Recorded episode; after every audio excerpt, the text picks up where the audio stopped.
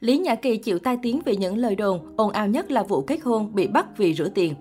Lý Nhã Kỳ từng thẳng thắn bày tỏ ý kiến khi vướng vào loạt lùm xùm gây xôn xao.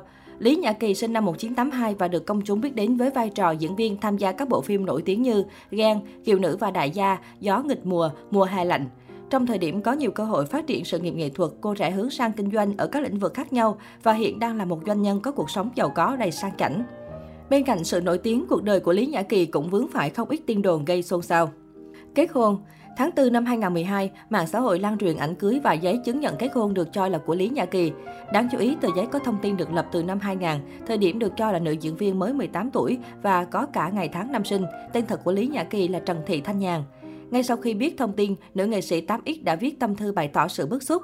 Từ chuyện bằng cấp học hành đến chuyện yêu ai, chuyện buôn bán kim cương, chuyện nào tôi cũng phải đính chính và thậm chí giải thích đến tận cùng.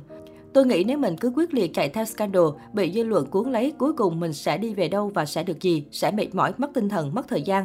Thay vì thế, mình hãy dành thời gian để làm việc, để cống hiến và mọi người hãy nhìn vào những công việc đó của tôi mà đánh giá nhân cách cũng như cách sống của con người tôi. Cô cũng bày tỏ thêm, tôi là phụ nữ, dù mạnh mẽ đến đâu để vượt qua sóng gió cũng vẫn có nước mắt và một trái tim. Nói là tôi sẽ mặc kệ dư luận để bước lên và sống thì là nói dối. Giờ ai đó chửi bạn, dù chửi động thôi thì bạn cũng tổn thương và khó chịu. Huống chi họ mang mình ra làm nhục trước hàng triệu người. Nhưng tôi không muốn mình bị cuốn vào vòng scandal nữa, để rồi cho một số người đứng trong bóng tối vừa xem vừa cười thầm kết cục của bộ phim.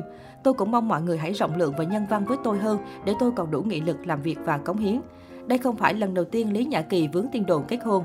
Tháng 11 năm 2019, MC Đại Nghĩa đăng tấm ảnh thân thiết bên cô và viết dòng trạng thái Ừ vậy đó mọi người, chấm dứt đời độc thân nhé.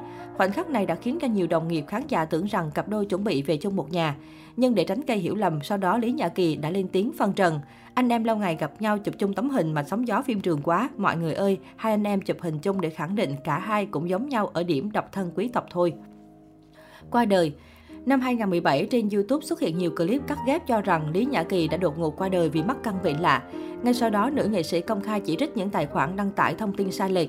Đồng thời, Lý Nhã Kỳ còn bức xúc cho biết, thật không hiểu vì sao những thông tin bị đặt trắng trợn như thế này lại có thể tồn tại trong xã hội. Làm việc đặt điều, không kiểm chứng, chỉ cốt sao thu hút view. Kỳ vẫn rất khỏe mạnh, vẫn làm việc mỗi ngày, mà đã bị treo di ảnh như thế này.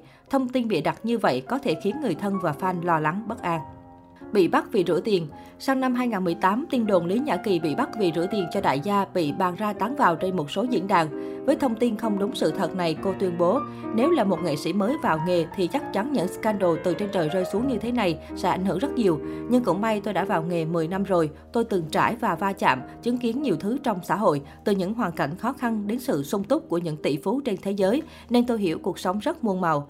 Tôi nghĩ rằng tin đồn này xuất phát từ những người không thích mình, họ tạo ra với mục đích để công kích, xúc phạm, gây tổn thương, hoang mang dư luận xã hội.